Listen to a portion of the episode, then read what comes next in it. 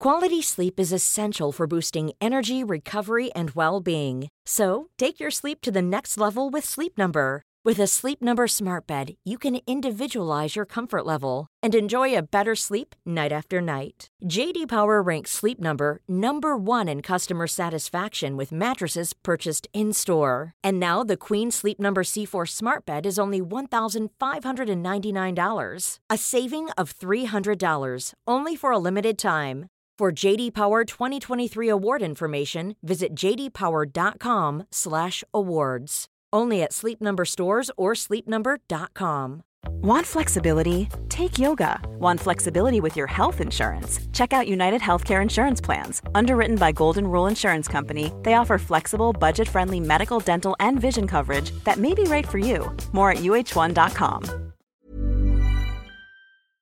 Support Wrestle Talk. Donate on Patreon.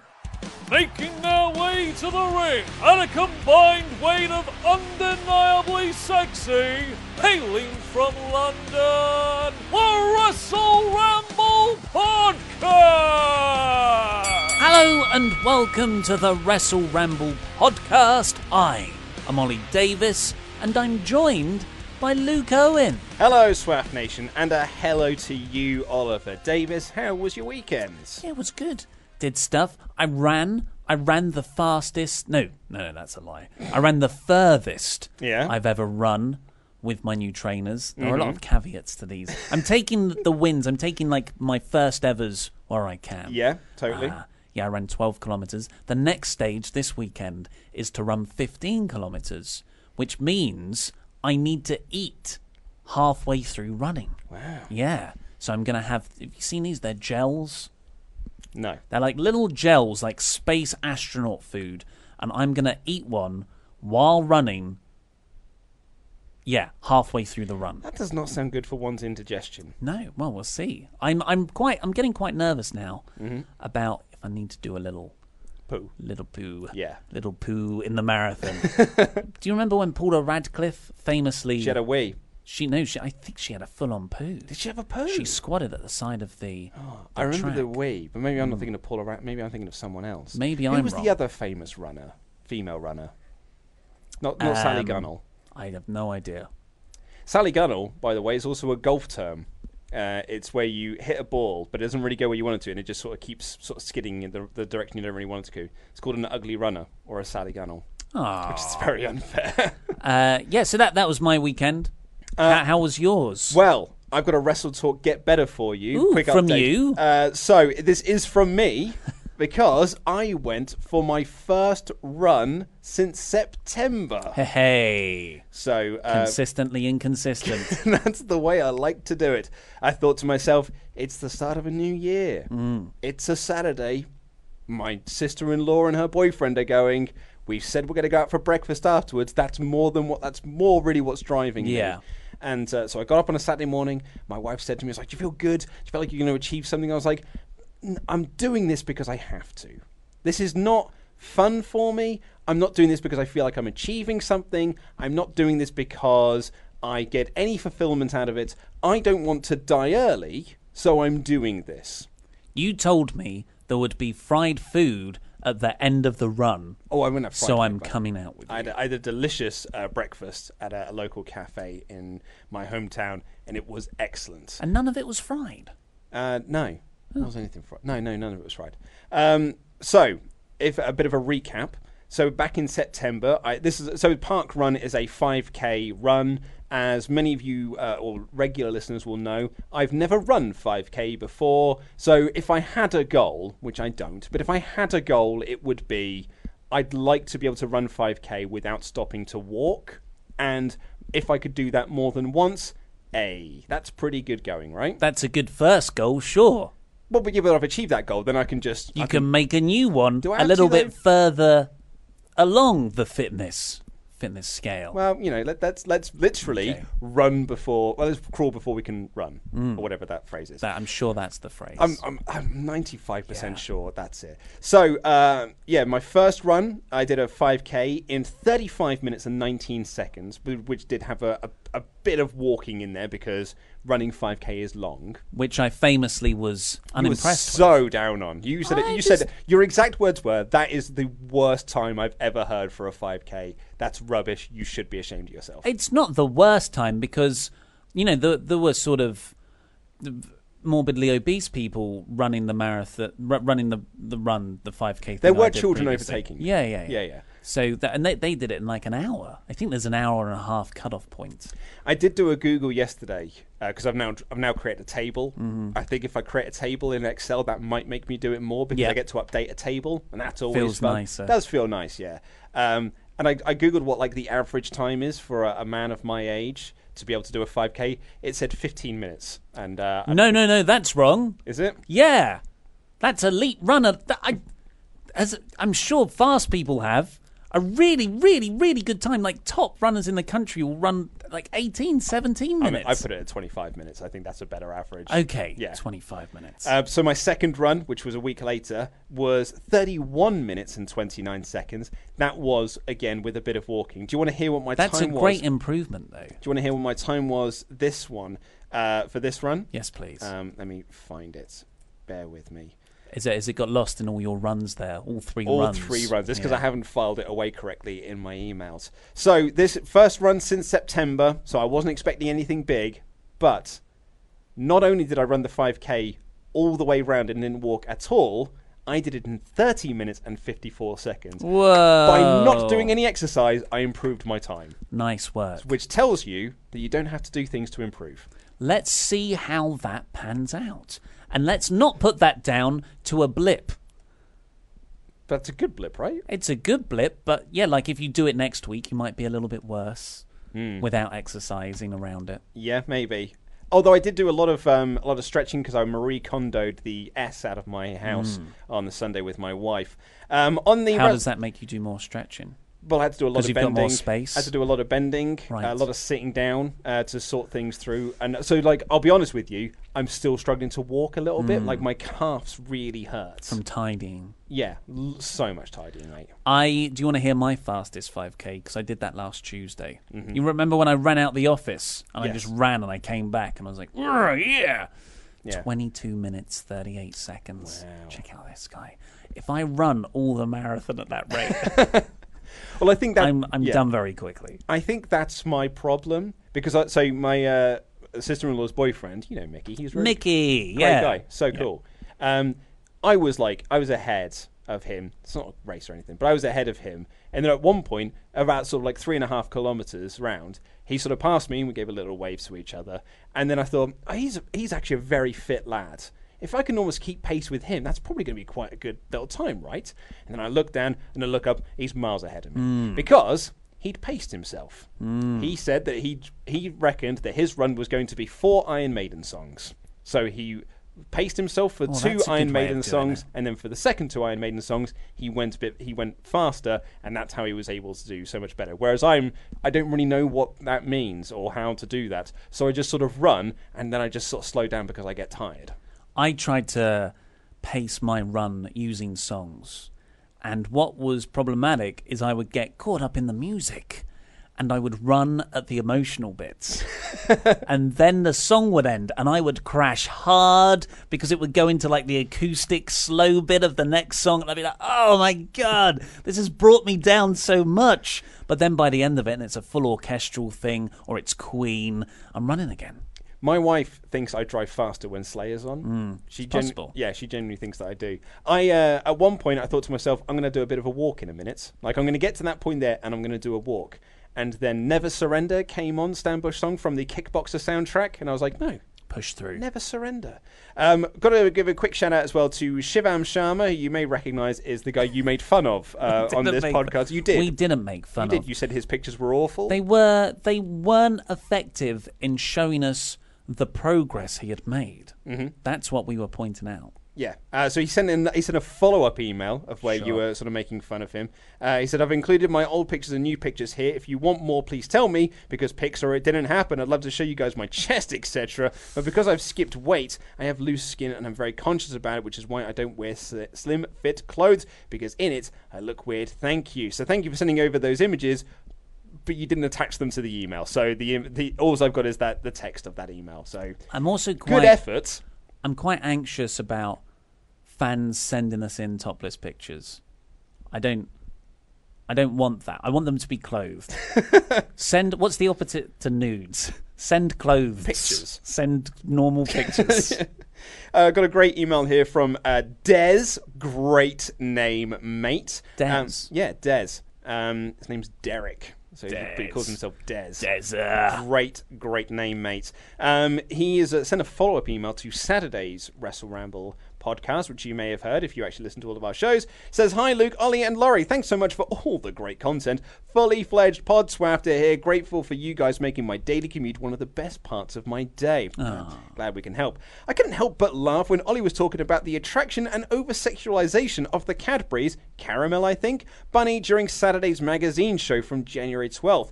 My wife has enjoyed taking the mickey out of me for the last couple of years since we went to Cadbury World in Birmingham, and I happened to remark how the Cadbury's bunny was a little bit fit. This was after seeing the version of her in the Cadbury's World 4D screening, in which she is even more alluring than usual. Probably because of her extra silky smooth skin in this movie. I'm not saying I would like to lick you her. get to touch it? Is that what the fourth dimension is? Could be. Said I'm not saying I would like to lick her skin, but I would definitely like to lick her skin. Well, Ollie, it's like you, you, you just imagine she'd taste like the thing she's selling. could perhaps. Ollie, if bunnies are your thing, you should definitely book a ticket to go. Keep up the amazing work. You're the only thing that keeps me going with WWE. That and the promise of a new era, because that's definitely happening, right?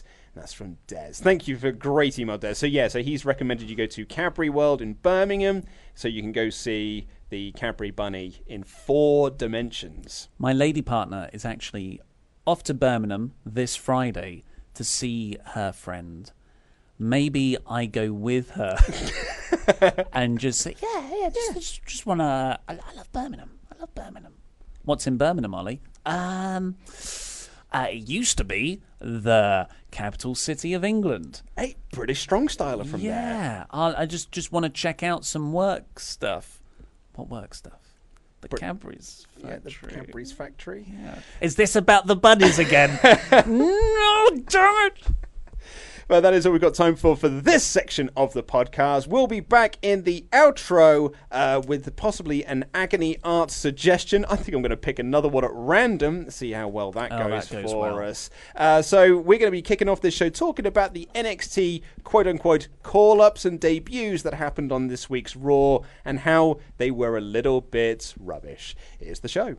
Before we get into the whole show, Glass is coming out this Friday. It's in theatres this Friday. We're not sponsored by it, unfortunately, but we feel like we have to say this. It's. I'm so glad you mentioned that because I meant to put it in my calendar and I mm. just forgot. I keep forgetting. Yeah. I, I kept forgetting throughout Raw. Yeah. Thankfully, Renee Young was on hand to awkwardly tell me Yeah, there- when it was out. there would be a point where I'd make some notes during like a Sasha Banks match, and I'd think to myself, "Glass is coming out, isn't it?" But but what day is it coming hmm. out? And then, funny enough, someone would like it would shrink down into the corner, and there would be a trailer for the movie, and I'd be like, "Friday, yes, Friday, of course." My problem is that I would start thinking about Unbreakable just randomly, and I'm going, but I think I read somewhere that that ties into Split, the movie that came out a few years ago.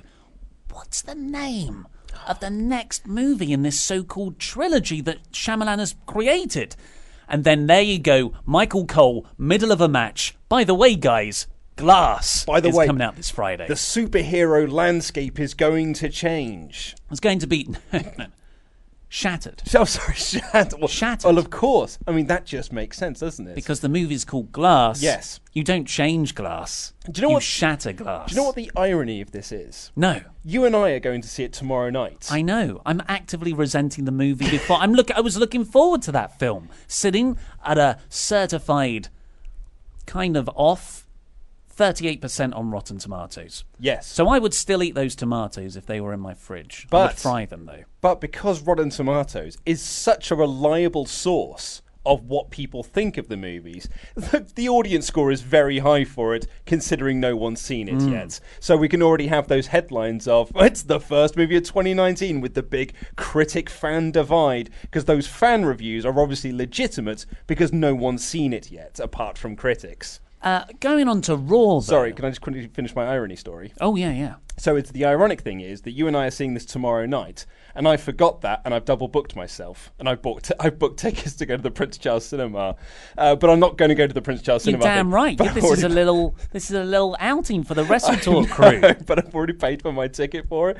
I booked my ticket, and I was like, "Oh, brilliant!" Message my mate who can't go, so I was going to go on my Todd, and then and then you mentioned later on in the day, yeah, uh, the glass thing's next Wednesday, and I was like, "Oh, I've just booked that Prince Charles ticket thing." Luke has had a stellar start to this week. We'll talk about it in the podcast. Tell me about Uh, it. so NXT call ups. They, th- of course, these were all announced. Lars Sullivan was announced way long ago, way long October. ago in at Survivor Series. Oh, November, yes. So November.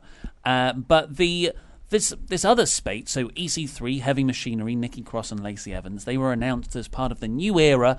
They're on their way to WWE on, I think it was like the 19th of December episode of Raw. It was the night after TLC when the McMahons came out and said, hey, it's a new era now. It's now been about 28 days, so not quite a month. It's a lunar month in terms of four weeks. And you think, okay, WWE have got some plans for this. There were reports that the first live episode of 2019 of Raw, which was last Monday, would be a huge thing and would have all these debuts. And then they just had all those people wrestle in dark matches on Raw and SmackDown instead. So you're thinking, One of them, the two of them were on main event. but they were before Raw and they're not going to be broadcast on main events. More, I think they were broadcast on main events. Hmm, I was, I heard that they weren't. But this, That's hilarious. It's even funnier. Yeah, I know. Yeah. So you, it's not like so you go, okay, that wasn't their TV debuts. I'm sure they've got something big just for EC3. EC3 looks like money. That's his gimmick. And then this episode had just one after the other the weakest NXT debuts I've ever seen. And they were, it wasn't just that one was weak, they were all equally weak. And it's not like these guys are really heralded NXT anticipated call ups. There was kind of question marks about whether these guys were ready in the first place to be brought up. And just having them debut on the main roster like this, we'll, we'll break them down one by one, really shows to me these guys are mid carders. That's the highest level of their aspiration. I was going to say mid carders is like that's almost too high Yeah. of a position for them. EC3, he was hanging out with Heath Slater and Rhino, which really tells you like that that's the position he's at. Um, and Lacey Evans just backstage, and, and Michael Cole more or less went, "Oh look, there's Lacey Evans on glasses coming out on Friday," and then um, quickly moved on. And um, I mean, well, should we go into these Yeah, let's individually? let's, go do, let's break it down. So EC3 first off, he was the first one to appear on, on Raw. There's a so, so Vince McMahon has said Braun Strowman, you're not going to face Brock Lesnar at Royal Rumble. We're going to that later. So there's a queue of people outside McMahon's office trying to lobby him to say, "Hey, pick me. I can main event Royal Rumble with Brock Lesnar." So I'm Curtis Axel. Exactly. You've got the B team. You've got Heath Slater and Rhino. There's a little funny gag where Jerry Lawler walks out of Vince's office. A welcome sight sometimes. He wasn't when he was on commentary for all that time. Well, it's good they were in Memphis. Yeah. And he's just signed a new two year deal. And he's going to be commentating Ah. the Royal Rumble. Well, it is the King's pay per view. I bet he's only. Is it? Yeah, it's Royal. Oh, yeah, that's I bet sense. he's only on the pre show, though. And No, apparently he's calling the Rumble match. and No Way Jose parties past at one point. And then, not even in that bit, you then go into a Revival versus Lucha House Party match whose sole purpose was to be shrunk and have uh, the interviewer backstage screen in the corner, so you pay attention to that. And, like, I can't remember who. Was it Dasha? Dasha. Dasha's saying, like, here's the B team, what do you think? And, like, oh, we don't know which one will go for it. Heath Slater's like, I could do it. And then she turns round, EC3 walks into shot, topless, smiles at her, and walks off. And Michael Cole just goes, it's EC3. And that was the debut. It should be noted that, Glass is out this Friday. well, that, and perhaps I'm going to Pritchard this ever so slightly here. this this was their debut, but they're across both shows at the moment, so there is more for them to do. Like they could do something really big on SmackDown tonight. Are they across both shows? Yes, they, they did announce that all the these on their way to WWE call ups are across both shows currently because they don't they haven't signed which brand they're going to yet. Which is essentially double speak for we have no plans for them. I don't know which brand they're going to. They're just on both brands at the moment. That coupled with the uh, women's tag team championships going across both brands, and all of a sudden this brand split seems like it's it's heading for the bin. It it ends with a whimper, not with a bang. I always Like said this. one. I said this when everyone was getting so excited about the brand split. Oh, I think this brand split's been pretty good so far. So that was EC3's big debut, big t- TV debut. Yeah. And by the way, after that, it goes into a an in-ring promo with Vince McMahon in the ring, and he doesn't reference anyone who came to see him backstage. He's just like, "Oh, John Cena, Drew McIntyre, Baron Corbin, and Finn Balor. I'm talking to you guys." So that just makes EC3 feel even less of a deal. Why wasn't he in the four way? You don't have to have him win, absolutely, because he's not ready for a Universal Championship spots. Absolutely not. Not at this point of his uh, his career. He's literally just shown up. Hmm. I mean, granted, it could make him a star, but we, we, you know, Whoa. whoa. Let, let's let's let's hold let's, let's hold this back a little bit. Let's hold the reins in. Baron Corbin has to be in that main event. I mean, you, you you've got to work to get to the Baron Corbin level, haven't you? You got to get a fancy waistcoat Hmm. if you want to get to that level. But what I'm saying is, you could have put him into that fatal four way, have a good showing, and then not win, and then like, well, I mean, he didn't win, but what's another main eventer in that scene? There's another potential title challenger down the line. Yeah, and that's not like that would be a good way to do it. I'm sure there's other ways they could have done it. Always, not always, but a lot of the things we're going to say would have been better than what they did here. Yeah, Uh, also, we got Nikki Cross. She probably had the best main roster debut, but uh, that comes with a big asterisk because she's already debuted on SmackDown.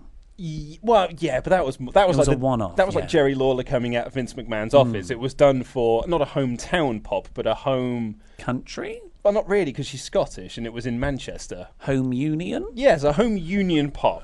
um, you're, you're all basically the same area. Yeah, yeah, yeah. You, Us you and all, Joe Hendry. Exactly. Yeah, you all eat fish and chips. You have your cups of tea. You're all basically the same. Um, so she, yeah, she was the uh, mystery partner for Bayley and Natalya, who just three segments earlier were arguing uh, and not friends, and it was the best of the lot. But really, that is such a low bar. Oh, yeah. Like, and, and I'll be honest with you, I really thought it was going to be Ember Moon. Yeah, it was it was a low bar, and they didn't even go full. They didn't even commit fully to this. So Nikki Cross comes out. I like how the Riot Squad sold it. They were actually quite scared of her. She, She actually looks like she might riot. yeah, she, yeah, she's better at our gimmick than we are. Condiments. and Nikki Cross goes for them all, and there's a there's a cool bit where she's facing off all three of them outside the ring, and even Natalya and Bayley on the her, part of her team like, whoa, she's a bit nuts. Yeah. And then it comes back from the commercial break, and Nikki Cross is still going at it, but then she tags out. And then it becomes a normal Bayley, Natalya, Riot Squad. How many times have we seen this combination? It's a new match? era. But then Nikki Cross kind of gets on the up again at the end. So you're like, okay, you just bookended this match with great Nikki Cross stuff. And then Nikki Cross tags in Bayley and Bayley gets the pin. Which is this is like small this is small stuff, but it's also fundamental stuff. Why not just give Nikki the win? no. It's so weird because Nikki hit her finish as well. She hit her finish to set up Bayley to not do her finish and win. I like the elbow drop from Bayley. Yeah, Yeah. But, just have better- Nikki win. It's better than CM Punk's. Um, and then after, so after that match, it goes, but kind of after that match, it goes backstage. Finn Balor is walking to his match against Jinder Mahal, I believe, and backstage he walks past what I thought was Lacey Evans just talking to some women in fancy hats, I've written in my notes, Lacey is talking to stagehands. Mm. entertaining Yes. stagehands. I wrote with the big fancy hats. And Michael Cole, which was his job most of the night, either say glass or it's enter NXT call up name here. He goes, it's Lacey Evans. And that's it. That was it. Yeah. I like the idea of fleshing out the universe where you've got just other wrestlers doing their acts in the backgrounds of other skits.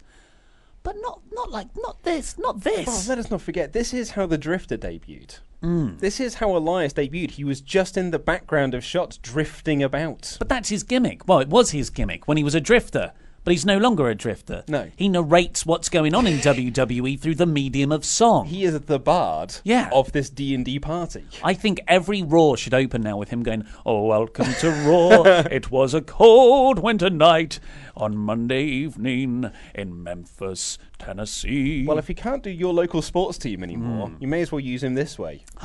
What's this? Alas, it's Braun Strowman versus the Vince McMahon. You know, it's stuff yeah, like that. totally. Yeah. Uh, so Lacey Evans was bad. Well, it wasn't bad. It was just nothing. nothing. And you Well, just yeah. need more when you debut people. But the most inexplicable, and I felt I thought this really fell flat. I still don't know what they were trying to do. That- that- that's- so it's a moment of bliss with Paul Heyman. This is the the new chat show that I think they thought was going to be Miz TV, but has no personality whatsoever. This might be the worst Paul Heyman segment in the history of Paul Heyman segments. Yeah, it And might. that- I mean, that's a high bar. it might be worse than what was hap- uh, than last week with the Braun Strowman promo. At least last week's was funny because we just got to watch Braun drown. I genuinely forgot that Paul Heyman cut a promo on this show until I Hmm. got into the office and had to find images for your Raw review. And I was like, oh yeah, Paul was there. Yeah. Paul did say. I can't even tell you what he talked about. I yeah. So this this began before like the before the ad break or whatever it was. There was a weird crossfade in here, uh, Ale- which, which we've debated and Luke won. Uh, Alexa Bliss is in her locker room. There's the runner with the coffee, like from last week, to get over. I guess that Bliss is a heel diva. Yes. and he diva in the actual use of the word, not the draconian women's division way. And he knocks on the door and. He can't hear anything. He's like, got your coffee for you. He's saying her name very loudly. yeah, and she is not far away from the door. Nope, absolutely not. She's not listening to music. She's not got her headphones in. She's just ignoring him. Yeah. So he opens the door, walks in. Bliss is there in a state of undress, a kind of state of undress that Mandy Rose would use to tempt Jimmy Uso. So not much, and she's just kind of got got a lot of clothes covering her her breast area, but her back is bare. PG. And the runner's like, "Oh my god, oh I'm so sorry." And Alexa's like, "What the hell are you doing?" I think that's a trap. I think she's trying to get this guy fired. She blatantly heard the guy This knocking. was. What was this segment? Yeah, and then it just crossfades. Yeah. I defer to you into because I thought it was a hard cut because you, I thought thought that, you thought they went to an ad break. I thought there was no way they went from that segment into Renee Young, like a cold hard transition into Renee Young going. The world of superheroes is going to be shattered this this Friday. Friday with glass. Let's take a look. Cole and Graves were pulling faces, as in like a what was that? Hmm. But poor old Renee Young beat. The world of superheroes will be shattered. I felt so bad for Renee. They made her look like a complete putz. How dare you have a personality? Yep. You need to be a robotic interviewer like Alexa Bliss is also now a robotic interviewer. It was just such an odd segment, and I, I, I posted about this on Twitter, and a lot of people said like, "Oh, they've done it for ratings," but it's not. And I, was about to say, it's not like this is going to pop a rating. This isn't Sable's breasts covered in oil or It's whatever not. it was, black paint. it's not uh, the Oil. cat uh, completely taking her top off at Armageddon 1999. But then again, it's also not 1999 anymore. And I just thought this was a really like you used the word draconian earlier. This felt like a very draconian segment. This felt like a segment right out of 1999 where they were just like, "What do women do? Ah, they've got breasts, and men then gawk at those breasts and stumble over words. It's hilarious." and it's also a little bit sexy, right? And then they walk out. So it's also the thumbnail for the YouTube video. It's got more views than pretty much anything else, with the exception of Braun flipping over the limo. I think it's the most sec- it's the most second most second watched. What am I talking about? It's the second most watched. That's a better way of It's the it. least first watched It's the video it's- this year. It's not the first watch or the third watched. It's the second most Hmm. uh, watched video on their YouTube channel from Raw.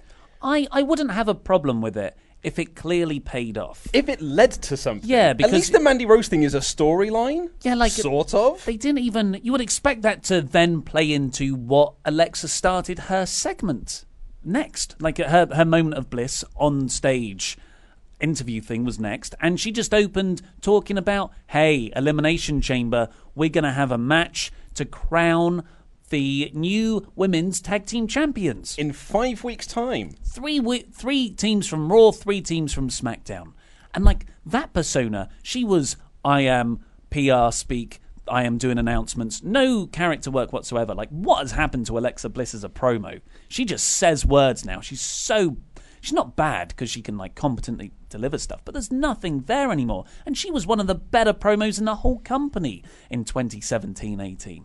But the like she doesn't reference that that runner coming in with the coffee and her being caught in a state of undress at all. And no one really does. No. Because it just goes straight into the glass plug. So she brings out Paul Heyman. Paul Heyman does a bit. And then Otis Dozovich, our last NXT call up of heavy machinery, just walks in and starts mumbling nonsense in his way.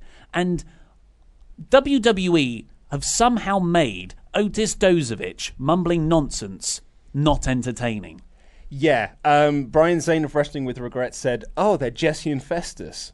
I can't believe I didn't see this coming. And he's right. They're already Jesse and Festus on the main roster.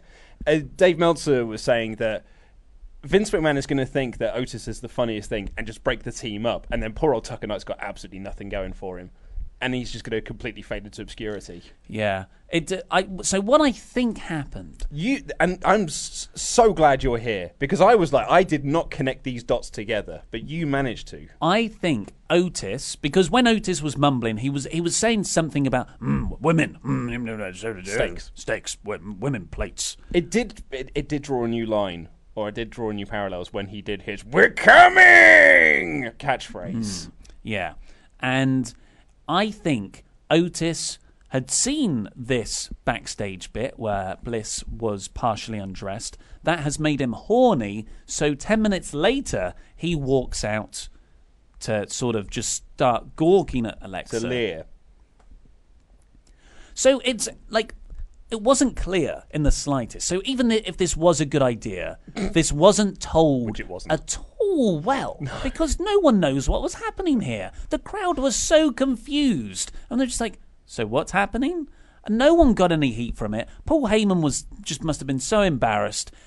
And yeah, the other thing is, it wasn't any good in the first place. And then all of a sudden, like this, ha- like Otis says his things. Tucker Knight comes out and like referees sort of pull Tucker back, and then you just have your lad in the ring going like, and now it's time for the main event. And Bliss and Heyman just look, look at each other, and go like, well, that's us done then. And they stand up and they just walk to the back, and the segment ends. So weird. Look at a weirdly Yeah. structured series of events. So I yeah, these this was the worst because usually when NXT call ups happen, they're not bad from the offset. Uh, dep- Normally, being a little extra can be a bit much, but when it comes to healthcare, it pays to be extra.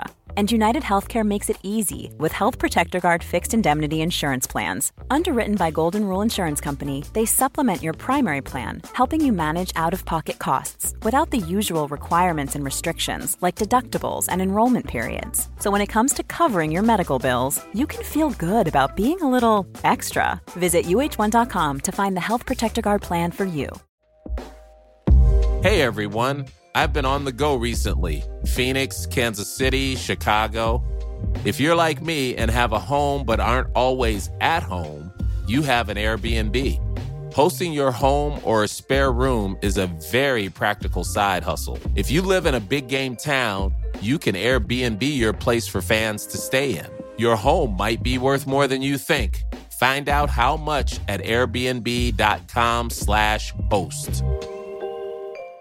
Hey, I'm Ryan Reynolds. Recently, I asked Mint Mobile's legal team if big wireless companies are allowed to raise prices due to inflation. They said yes. And then when I asked if raising prices technically violates those onerous two year contracts, they said, What the f are you talking about, you insane Hollywood ass?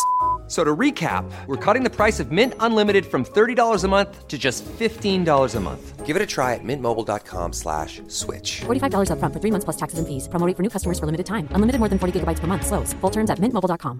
Quality sleep is essential for boosting energy, recovery, and well being. So, take your sleep to the next level with Sleep Number. With a Sleep Number smart bed, you can individualize your comfort level and enjoy a better sleep night after night. JD Power ranks Sleep Number number 1 in customer satisfaction with mattresses purchased in-store. And now the Queen Sleep Number C4 smart bed is only $1,599, a saving of $300 only for a limited time.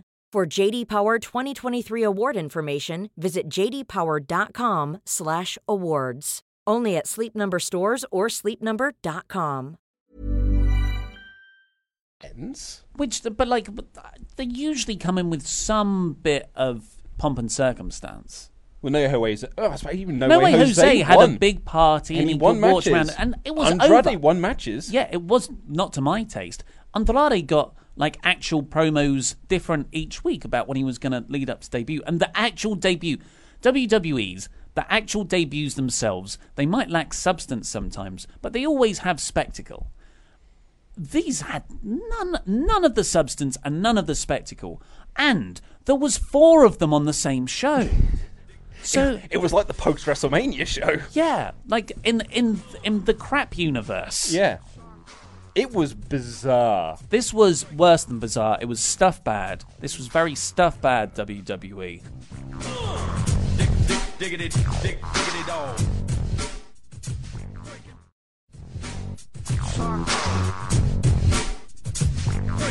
Thankfully, Raw opened with the real stars, the McMahons. Vince arrives in a limo and gets out. He sees the back light and he goes, hmm, there's something there. And the driver cleans it. Cool. Vince McMahon arrives in a limo. It really is 1999. It's show don't tell. It's classic storytelling because he didn't say this is dirty. I love this limo. I'm a man of high standards. He just points and goes, clean it up. Also, Chekhov's gun Mm. for later on. uh, I mean, later on, in a few moments' time, when Braun destroys it slightly. Yeah, so this uh, transitioned into the, the sort of proper opening of Raw, which was Braun Strowman coming down to cut a promo on Brock Lesnar. How Brock has always been scared of him when he had money in the bank. He was looking over his shoulder. He came back at Hell in a Cell. I mean, I don't know how that means Brock's scared of him because he was came out in and destroyed him. uh, and that didn't have a definitive finish. That just reminded me about how frustrating that finish was. And then he said, just like to cap off last week's brilliant promo, and he screwed me a WWE World Cup. Yeah, I didn't pick up on this, but a few people have tweeted me saying, like, did they change the pay per view name? I loved it. I went back and I watched it, and I was like, he did say that. And then I watched it again just because it made me laugh. this is my new favourite thing. I love Braun Strowman. I didn't think I could love him anymore. But when he screws up promos, I just I get this really weird, hot, probably quite nasty kick of delight. Yeah. Yeah, I like it. Uh, So you think it was a botch then? of course, it was a botch. They might have changed the name of the pay per view. No. You don't know. WWE World Cup. Hey, well, we'll find out when they go It's back there because later the year. They said world so many times in the promotion of that event. It wasn't it wasn't crown jewel. It was always the World Cup to determine the best in the world. So poor old Braun, he got you know, he got knocked over the head with a briefcase, didn't he? No, uh, well, the with the title, title belt. yeah. So he's yeah, he can't remember the name of the Bless his heart. Yeah. Uh, but Baron Corbin interrupts and says, You won't main event WrestleMania. Cue chase sequence. Yeah, um, and, and yeah, basically, and then he threw a Singh brother over a table, and we Mm-hmm. got the Elias playing the bard, uh, and saying that Elias, uh, Elias Corbin was hiding in Vince McMahon's limo. How he got in there, I don't know. I'm guessing that driver left the door unlocked. That driver was in the car as well. He had a bad night, that driver. Yeah, Dirty car. let someone else in, and then and then what happens to him afterwards? And then so Braun goes down, and Corbin's locked himself in the uh, car, I, I'd imagine, and so he grabs uh, a pipe. And he smashes the window, and Corbin escapes from the other side, and Braun tears off the door, and he, he pulls out the limo driver and throws him around as well. And then uh, Vince McMahon shows up and looks annoyed. Commercial break. We come back. Vince is still looking at Braun. Which just means that for those like in the kayfabe world, for those three minutes that adverts were on, they were just staring at each other. which is perfect for a sitcom that's already been taped and isn't live. Like that's how you do it. And you come back. The action in sitcom world, or like you know, just normal pre-recorded television. We we all understand that during the ad break, not much happens. No, Vince McMahon shows up. Doo doo doo doo doo Yeah. doo doo. previously, like a bit Glass is before coming the out on. Friday. Yeah, yeah. But here, yeah, they just stand there looking at each other for for at least two minutes. Yeah, totally. For at least the length of a glass trailer sneak peek. So uh, that was, I mean, that was that was just stupid. But fair enough. Sports entertainment. I was sports entertained. And Vince is like, "Well, I fine you a hundred thousand I did laugh at Braun trying to put the door back on. That was funny. Uh, and th- so Vince says, I fine you $100,000. And Bretton Braun's like, oh, the car isn't even worth that much. So Vince goes, huh, so you're not in the title match at Royal Rumble either. And I just thought, what an uninspired way to remove Braun from this title match. Well, so apparently, according to both Meltzer and Mike Johnson of PW Insider, this was always the plan. Wow. They were never going to do Brock v Braun at the Rumble, but they announced it because they wanted to sell tickets. Because they're not selling a uh, a building anymore; they're selling its arena. It's a forty thousand seat arena, and uh, according to Meltzer and Observer Radio today, the secondary market's doing quite poorly. The tickets are available two for one uh, at the moment. So they were they had announced a big match that they thought people would be interested in. But although Braun should be cleared to wrestle come Royal Rumble, they didn't want to beat Braun again, and they have no plans to put the title on him at this point. So they had to remove him from the match, and that was when a new name had to be found, and the name that was decided was Balor. Wow, wow. Well, that's. Uh, I mean, but like, this is this is such a limp way of writing Braun out of this storyline as well. Like, th- think where Braun was after WrestleMania 34, even with the whole the, the, Nicholas. the Nicholas stuff. Like, I thought that might be the, the the end of him and turn him into a comedy monster. But actually, he had some serious momentum there when you just do that. Like all those matches in Raw were just built around his hot tag and he'd boulder through everyone on the outside. He had serious momentum, and then he got stuck in the Kevin Owens feud and man, it all got flattened out. Braun Strowman now, people chant get these hands and stuff, but other than that, he is so flattened out at the moment. I think the get these hands chance is just we're supposed to do this now. Hmm. As yeah. opposed to we want to do this because we're really into what you do. And, and then, like, to, to make it all a bit more pathetic and sad, Vince walks away, and it's just like we're meant, this is meant to be a new era, and Vince is pulling people from matches because the guy damaged his limo. It just it's so late. It's such lazy writing, and Brock annoyed by Bro- this. Brock, you mean Braun? Braun annoyed by this flips the limo over, and how many times have we seen this spot? I felt like the crowd were just oh, completely Oh, Yeah, bored. It was incredible how dead the crowd was for it. Yeah. And Vince McMahon, who only a moment ago was really upset that there was a scratch on it, was then very upset that the door was off, didn't even come back, that, the, No. that his limo. And he wasn't far away. He would have heard it. Like Alexa Bliss in her locker room, he would have heard that being flipped over. the acoustics in Memphis must really dampen the sound. really weird. Yeah. It's amazing how it's such a rock and roll place with all these terrible acoustics. That's why it's so loud. The rock and roll. Oh, is that what it is? Yeah, because no one can hear it. It's all the ringing in the ears, yeah. Uh, so Braun was then escorted out the building because they probably run out of ideas of how to make him interesting. Well, you've got to put all that creative time into those NXT call ups. Yeah. Uh, then we got Ronda Rousey and Sasha Banks teaming together in a pre-announced match against Nia Jax and Tamina, uh, which was a, a shrink screen advert for Glass, mainly. Yeah. Yeah, pretty much. The match was built around Sasha kind of dominating the whole thing. She tapped out Tamina. She didn't really need Ronda's help in there. And it was it was a good way to kind of put um, Spanks over strong because apparently Spanks. Spanks, yes. Spank, to put Spanks over strong.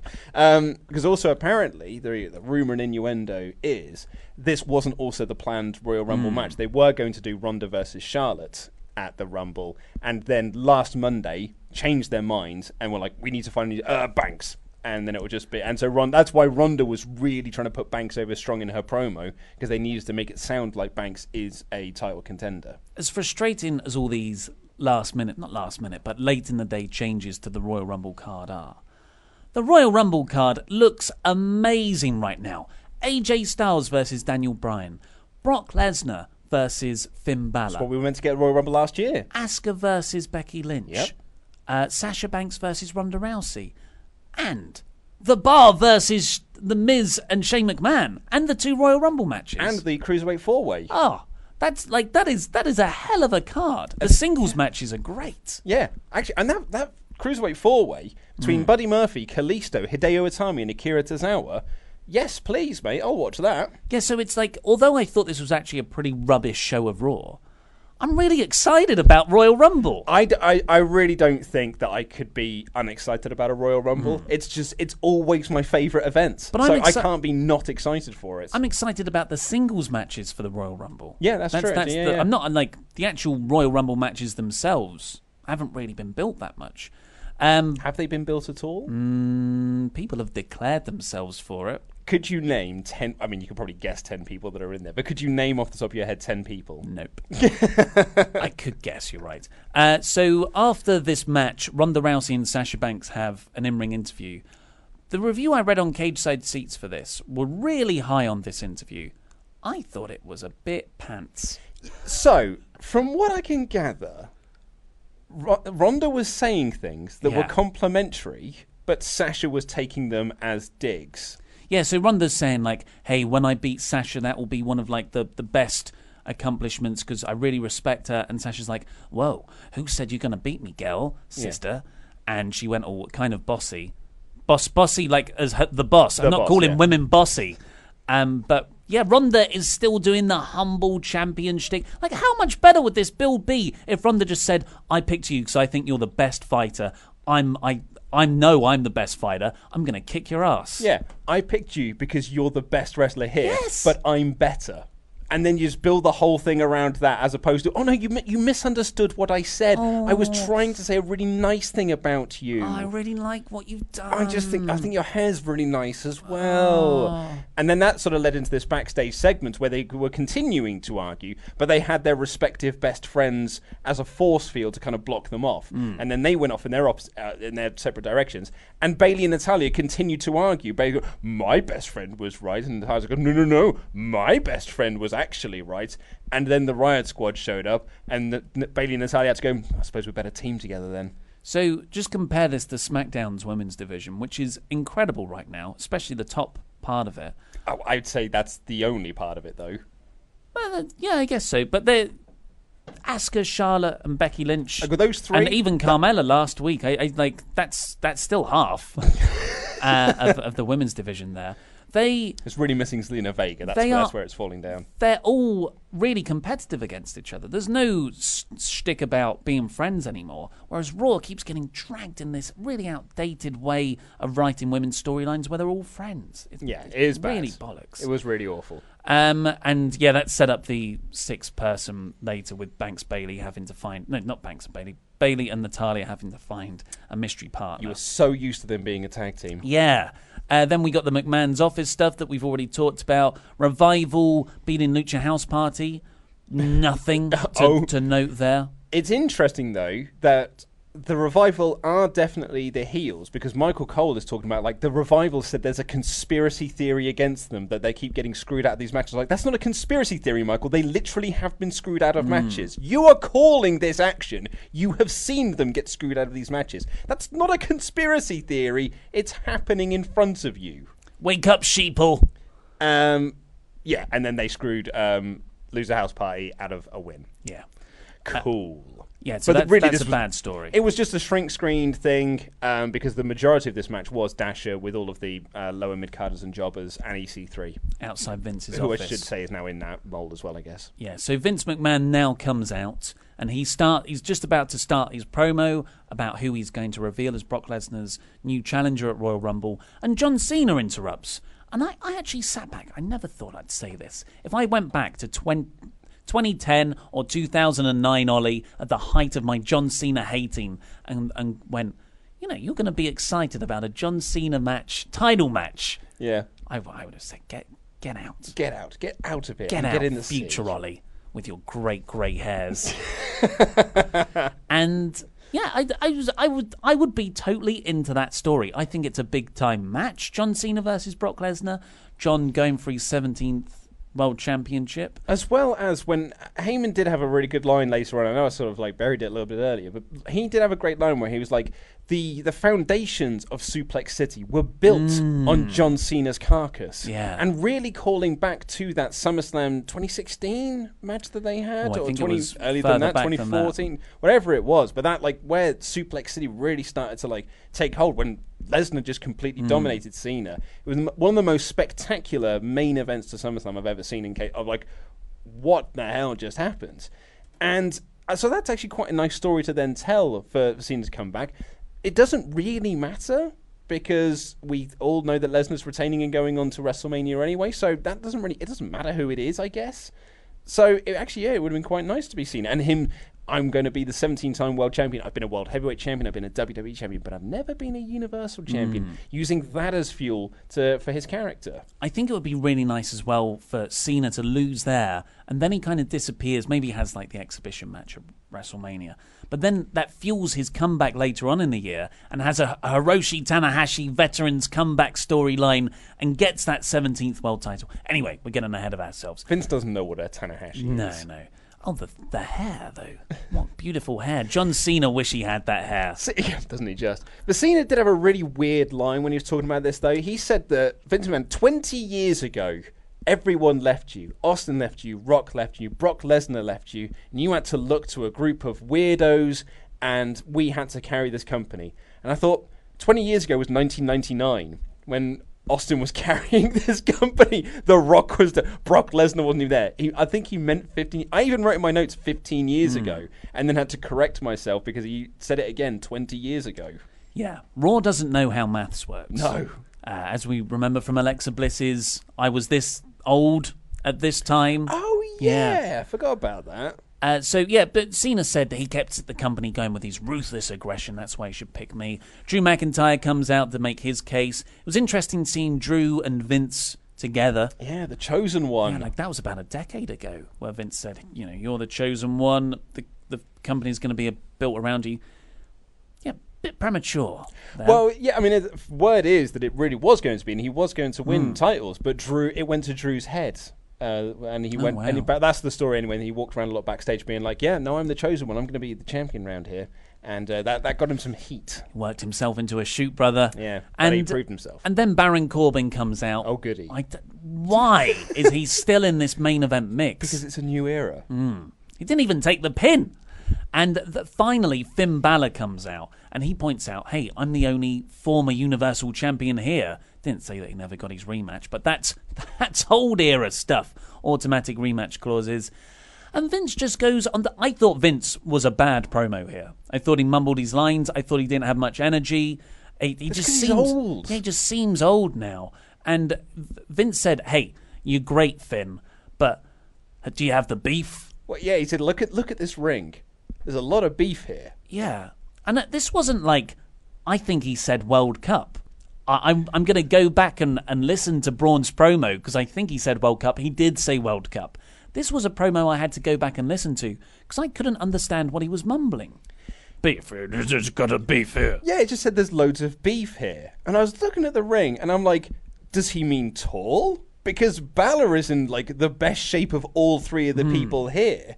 And yet Drew's massive and he's well built. Corbin, the reason he's in a shirt and waistcoat is because he's a bit podgy in the middle. Ross Twiddell is having a lot of fun making, you know, he's poking a lot of fun at this lad. And John Cena, yeah, John Cena's in shape, but it's not like you look at Finn Balor and be like, you are piling on the pounds, mate. I just and, and beef to me also suggests that there's there's tension between people. If me and you had beef, that Which would some mean there was a people feud think there are. Well, there is rather. between me and you. Have you not seen these comments? People No. are like, "Oh yeah, no, Ollie hates him." They just hate each other. too. Uh, and the and, and just like Vince, he, he said like, yeah, yeah. Have you got enough beef? I, ju- I thought it was so so weird. It just didn't come off as effective at all. I'm looking at Finn. He must like is he confused that Vince is asking him about beef? I think I said in my review, I think Vince got hungry. Yeah, he had the steak wrap before he went out, and that's what he was thinking about. Was like, mm. God, it was a good steak wrap. Or Have you got the beef? Or the That steak was- wrap hasn't arrived yet. Have you got it? Have you got my beef? where am I? I, I need my beef. Maybe he thinks that Finn is an intern. Yeah. He's like, have you got my beef? My beef wrap did not arrive. Anyway, Finn says he'll prove himself then, and he'll and he, so he punches Corbin right, um, right there, and Drew takes out both Finn and Cena with some claymores, and Vince is like, "Well, I like this, ha ha ha," uh, and books a fatal four-way match for the main event. I just, I, I, I didn't, I thought it was a bit, bit rubbish. I did, a lot of people are going, "Hey, this is a great way to to make Finn have to prove himself to everyone." I'm like. But that's we're already sold on Finn. Why Yeah. can't you just do this without? You're not burying him, but why? Why can you do that? How can you do this without not pointing out Finn's flaws? Because Finn is smaller than a lot of the people on the roster. But I don't mind that. Vince minds that, and the previous regime, or like the still current regime, that's never really strapped the rocket to him after that initial injury. So just do all this, but without exposing him. Without saying, uh, you, you're small. Yeah. Have you noticed that you're small? Like, just, just accentuate the strengths. You don't want to bring up people's weaknesses like that. No. Uh, so I thought it was ineffective, but I guess it played into a larger narrative because Jinder Mahal approaches Vince McMahon backstage and says he should get the Royal Rumble shot. Vince goes, "Well, if you can beat one of the guys in in the four way, you can take their place." And of course, he chooses Finn. Yeah, because he'd be the easiest one to beat in Jinder's uh, mind. Uh, we've talked about Nikki Cross and the Riot Squad match. Uh, also, um, Zayde Wolf is doing the Rumble theme song. It sounds bad. what is a Zayde Wolf? I am the Scooby Doo, mate. There are so many times now when they say, "Here is the ad." If it's not Little Mix, I'm a Scooby Doo. Who it is? Dean Ambrose got a promo backstage. He talks about all the things that are wrong with his match tonight, that he's facing Rollins, that it's two men in a triple threat, and that it's in Memphis. And I just thought, wow, your character has fallen so far. There's only so far that coat could have taken his character, Hmm. and not even the coat can get him over anymore. No. Uh, Finn Balor beat Jinder Mahal, surprisingly. It was so a boring match. Yeah, Finn I mean, goes straight to the main unsurprisingly, yeah, shockingly boring. It was just Jinder working over Balor after the Singh brothers ambushed Balor in the start. You say working him over. Let's call it what it is. It was chip holds. Rest Yeah, it holds. was rest holds. Uh, yeah, it was. Yeah, it was nothing. But then we got what I. I mean, this was surprising in so many different ways. First, that it was a, a really corking match, easily best match of the night, and Bobby Roode is the new Intercontinental Champion. Bobby Roode? I've ridden Bobby Roode again. God damn it, Is that in your Lashley. review? No, I changed it in the review. Ugh. Uh, Dean Ambrose defending against Seth Rollins and Bobby Lashley. They also had another recap. Uh, well, they had a, another promotion for Glass, but they tied it into Shawn Michaels putting Marty Jannetty through the barbershop window, which is like the anniversary of that's recently just passed. That's quite a nice little tie-in. Yeah. And also Glass, it was the better of the ones. I felt. Yeah, yeah, that was of all of them. I mean, a, bro- a broken clock is right occasionally. I thought that this promotion of Glass was the Nikki Cross of Okay, the NXT yeah. call-ups on this show. Uh, but this three-way, I thought was was was terrific. Yeah, it it was was really great. fast-paced. Really good. There was a nice story where they made Bobby Lashley look like a monster. He was overpowering both guys to the extent where Dean and Seth, blood feud enemies, have to work together to sort of take out Bobby for a bit with the steel steps. It was my. There was the one thing in the match I didn't like. Oh, really? Well, only because Seth cut a promo literally before Hmm. this. Like everyone else had made their entrance, and then Seth cut his promo where he said, "I'll never be able to give, forgive Dean after what he did to Roman Reigns, after what he did to our brother who was battling leukemia. I'll never be able to forgive him." Five minutes later, he's teaming with him. Yeah. Well, it, it was it was a very brief thing just to take out Lashley, and they got back in the ring and started going at it immediately. I didn't mind it. I see where your problem is with it, though, but I thought it was well done.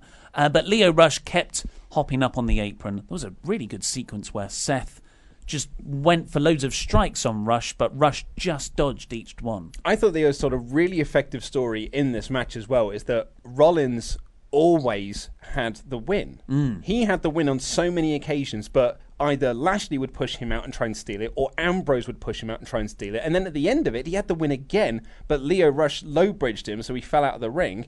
And Bobby Lashley got the spear and won, and he's hmm. the Intercontinental Champion for the first time ever in his career. Yeah, and it's. I said in my review, it's a really fitting end to Dean Ambrose's title run, which he won at TLC, right? or was it before? No, then? I think it was TLC. So that's that's like four weeks, not even a full pay per view cycle. It's yeah, It- Ambrose. What can you say about him? It's he's so uninspiring right now. Yeah, Yeah, yeah. we should ask Renee. but yeah, so Bobby's the champion. I don't really know where they go from here. I feel Like like a feud with Seth, I guess. They'll continue that feud with uh, Seth. Oh yeah. 'Cause, again, Rollins did have the match won on several occasions here, and he was screwed out by Lio Rush, so it makes sense. But I don't know where Ambrose fits into that. I forgot because they were brawling at the start of last week's episode as well. Yeah. Ah. Ah, okay.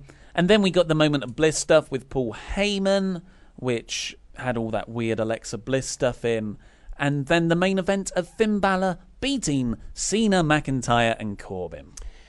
Uh, yeah. Um, It was an okay match. It, wa- it, it was an okay match. Um, I did. I, I thought we could do a bit of um, well, trying to fantasy book, I suppose. It's not really fantasy booking. Who do you Hmm. think the three, uh, the six teams are going to be in the elimination chamber? Because we didn't really explain what it what it is. oh, sure, yeah. So at elimination chamber, which is in, like, it's quite soon.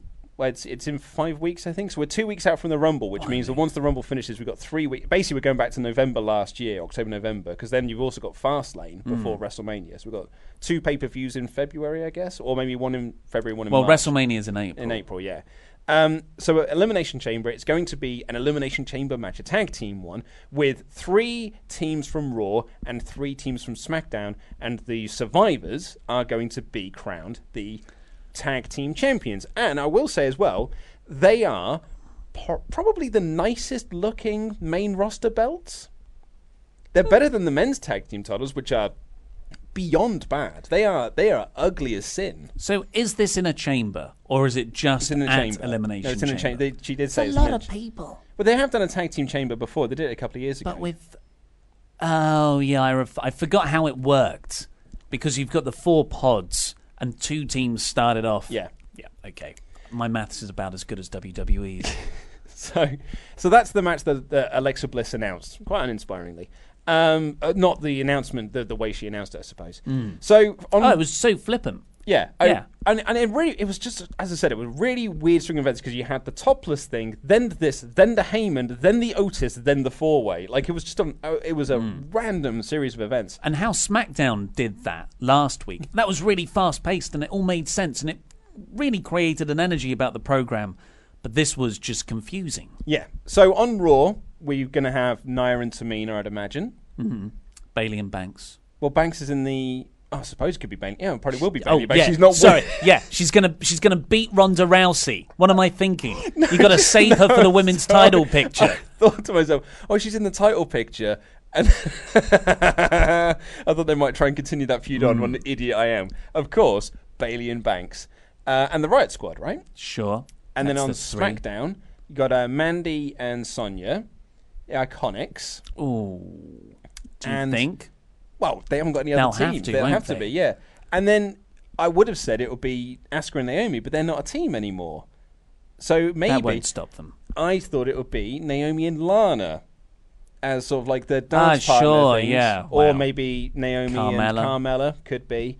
Um, or maybe it could be Zelina and Lana, the managers of their husbands, or their the husbands, Hmm. their the, you know the the managers team up together to try and win the belts. Lana in an elimination chamber. Hey man, she's done Money in the Bank. I guess so. Uh, she was in Money in the Bank. I guess she could also just be in the elimination chamber. But this main event Yeah, back to the main was event. was uh wa- was was okay. Like it, it's probably because it came after that confusing bit, and I, I was kind of I fell out of love. I've really liked Raw when that three way was on. I was really really into it, and then there was a title change, exciting, and then it kind of chipped away at your interest. So, and this wasn't as good as the three way. Yeah. But it was really John Cena putting over Finn Balor. Balor kicked out of a second rope AA. Yeah, it's, it was really funny because like so the Observer last week, Meltzer said that the, the planned Mania program is Cena versus Lars Sullivan, which has been reported elsewhere as well by like WrestleVotes and PW Insider as well, because uh, Otis Lars was meant to make his debut last week, but there was perhaps some miscommunication or something. But he didn't show up to TV. Apparently, he had an anxiety attack. He was there. Lots of conflicting stories going around. But the, the plan is apparently is still to do Cena Lars Sullivan at WrestleMania. And a lot of people come up to me and was like, "Oh, brilliant! So Cena can bury someone else again at WrestleMania." And I thought to myself, all Cena's done since he got back was put people over. Yeah. that's what he's been doing for like the last year or so. Is just trying to put people over. I think that's really unfair on Cena to keep saying that. Oh, all he does is just get out the golden Hmm. shovel and bury people. There's the thing with Becky Lynch, that was all designed to put Becky over. And this match was designed, apart from when it was Baron Corbin versus Finn Balor again, was to put over Finn Balor. And John Cena was the one who did that. John Cena was the one that took the pinfall. Balor kicked out of a Super AA. It was all designed to put Balor over. Yeah, totally. Uh, it, it's in like even in a tag match where he was teaming with Becky, Cena still lost to Becky. Yeah. that's that's how much he's he's been really selfless. I'm I, I get people's frustration with that though because it would have been nice if he did that for about six years At SummerSlam 2010. SummerSlam 2010 being one of the many, Many examples, examples. where he could have done the Yeah. job. Uh, but the, he really did put over Balor like a million bucks here. Uh, and he indo- like yeah he took the pin. Baron Corbin is in that match, and John Cena took the pin from a coup de grace. He got he got claymored before as well, so I guess his multiple finishes were hit on Cena, and Cena endorsed Finn afterwards, Yeah. holding his hand up and saying, you know, I believe in you now. Vince might not. So Yeah, Vince doesn't believe in you, but this crowd believes in you, and I believe Hmm. in you. You go to a Royal Rumble and you you win that match. Yeah, I believe in you to face Brock. Uh, yeah, so Cena just loves Irish people right now. I guess he's so. from Boston, so that's Um, fitting. Do we think we're gonna get the Demon at Mania? Ah, maybe a- a you've got Rumble? to, you've got to, haven't you? But, but you don't want to beat the demon. You got to beat the Demon eventually. Not unlike his third showing. if the demon doesn't come out for Brock Lesnar, but did for Baron Corbin at SummerSlam, I, I just uh, what, what what are the rules? What are the rules for this? I don't know, but I'm super stoked for a uh, Finn Balor Brock Lesnar match. Yes. I'm so much more interested in a Balor Lesnar match than I am a uh, Lesnar Strowman match. Totally. And you know who So- else would probably be, be more interested? Brock Lesnar himself. Oh yeah, I think Brock's going to actually be motivated. yeah. Oh, mate, you might be right. Maybe we can Ah. get another good Brock Lesnar match out of him. Overall, I thought this was uh, a pretty frustrating and annoying episode of Raw, but somehow I'm actually excited coming out of it. It's a ri- it's it's weird. It's very newsworthy this episode. A lot of stuff went down. Raw always is. Hmm. I I mean, I, I feel like we have to keep making this point, but it, it really is.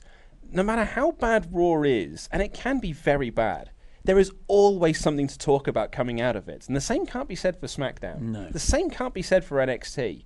But there is, all, and it, granted, it's because Raw is the A show and it's the one they put the most effort into. But there's always something to talk about coming out of Raw.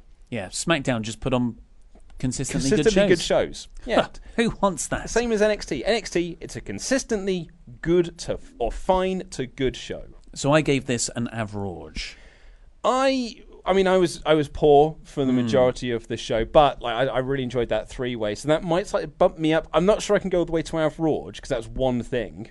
Yeah. And the the last hour I found bonkers. So I'd probably downgrade this to a, a high average. No, high sorry, poor. a high poor. Yeah. Thank you very much. This is why I don't do your reviews. Can I start?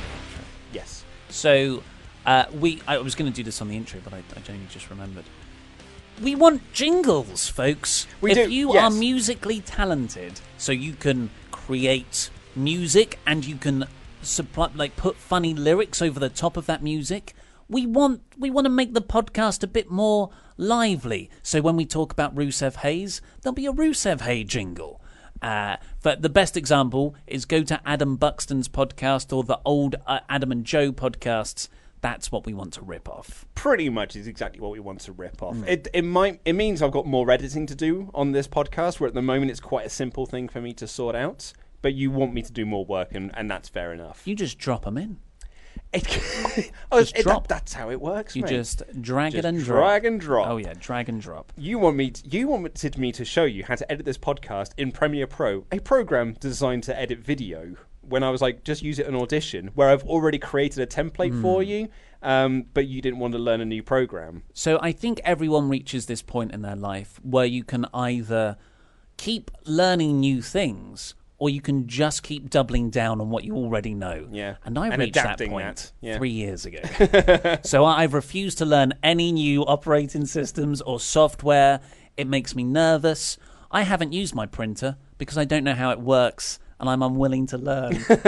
But yeah, so send in your jingles to, or your resumes or ideas, just anything, to luke at wrestletalk.com. Yeah, so a shout out to Daniel uh, who got in touch with us about possibly doing jingles for different segments. I am going to get back in touch with you today, mate, uh, about that to see if we can possibly work together with him. We have had jingles sent to us, but they have been.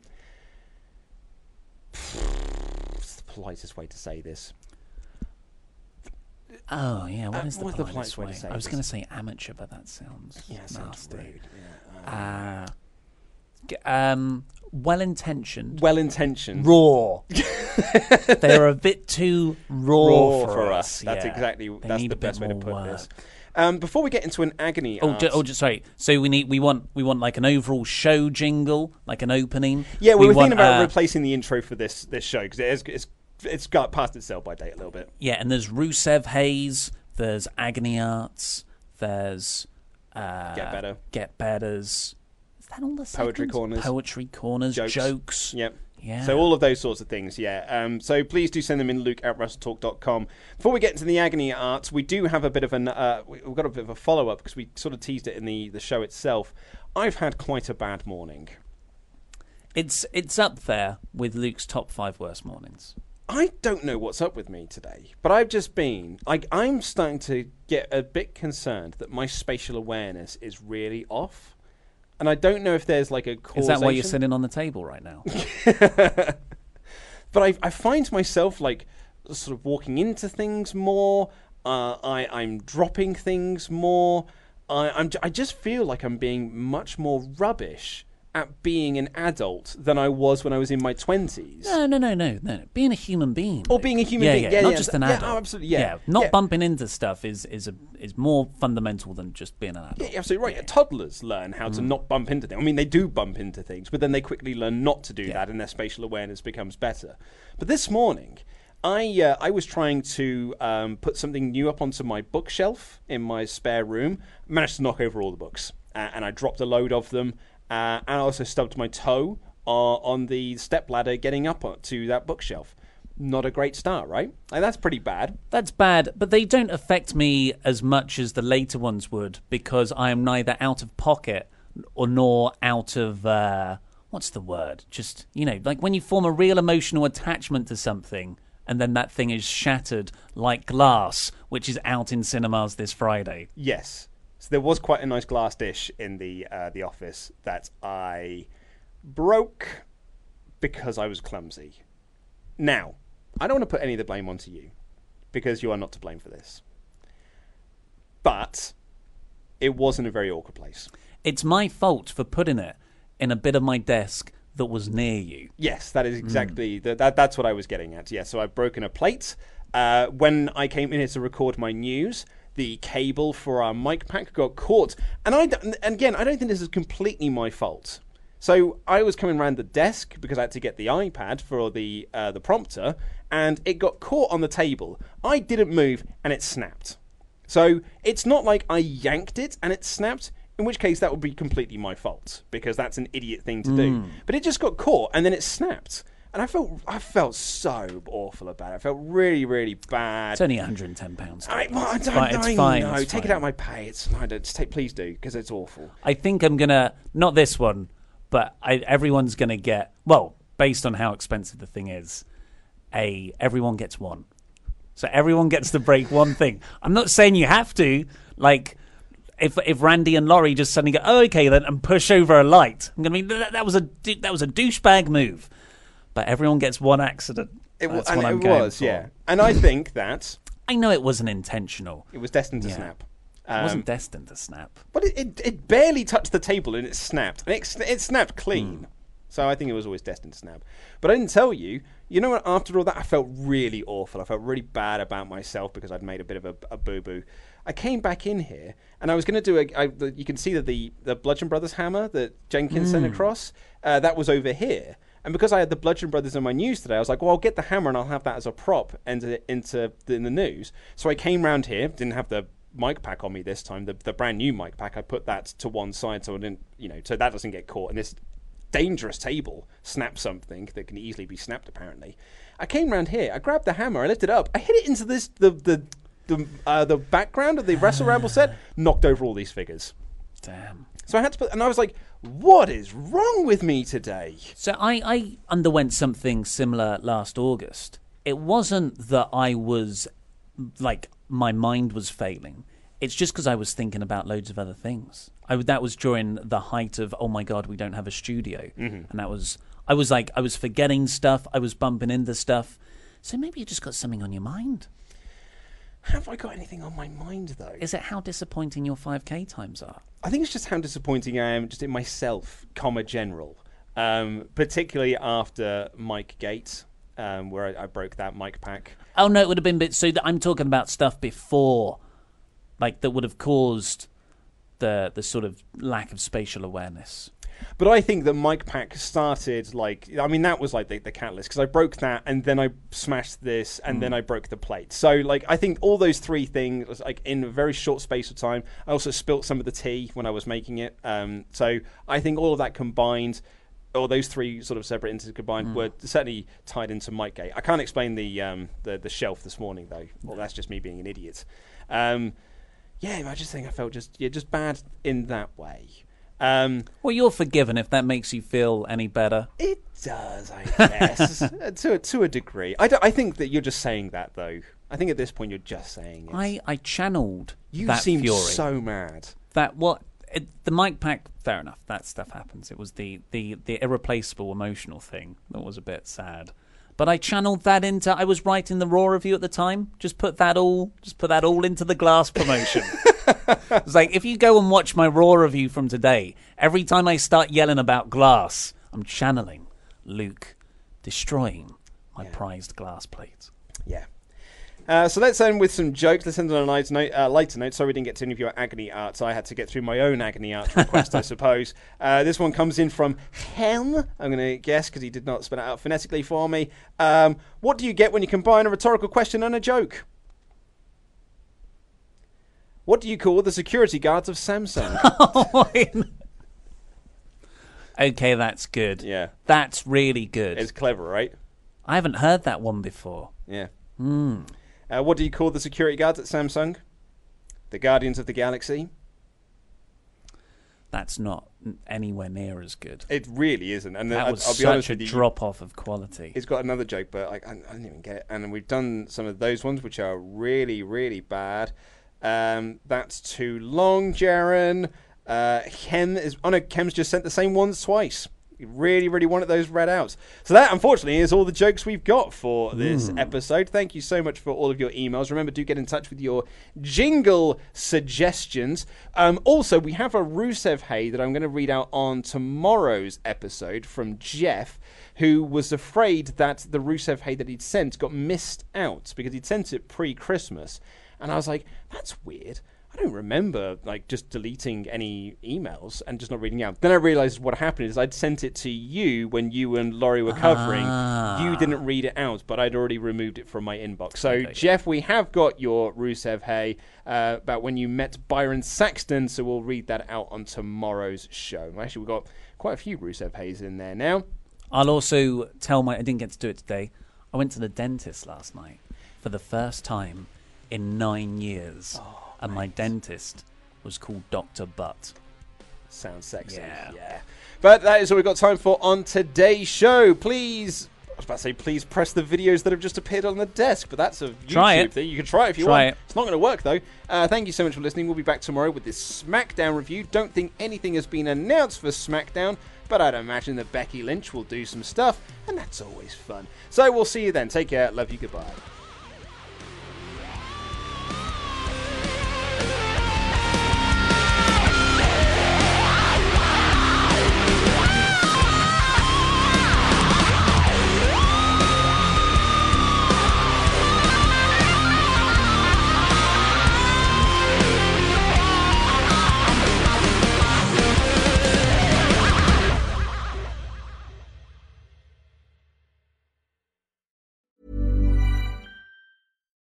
As humans, we're naturally driven by the search for better. But when it comes to hiring, the best way to search for a candidate isn't to search at all. Don't search, match with Indeed. When I was looking to hire someone, it was so slow and overwhelming. I wish I had used Indeed. If you need to hire, you need Indeed. Indeed is your matching and hiring platform with over 350 million global monthly visitors, according to Indeed data, and a matching engine that helps you find quality candidates fast. Ditch the busy work. Use Indeed for scheduling, screening, and messaging so you can connect with candidates faster. And Indeed doesn't just help you hire faster. 93% of employers agree Indeed delivers the highest quality matches compared to other job sites, according to a recent Indeed survey. And listeners of this show will get a $75 sponsored job credit to get your jobs more visibility at Indeed.com slash podcast. That's Indeed.com slash podcast. Terms and conditions apply.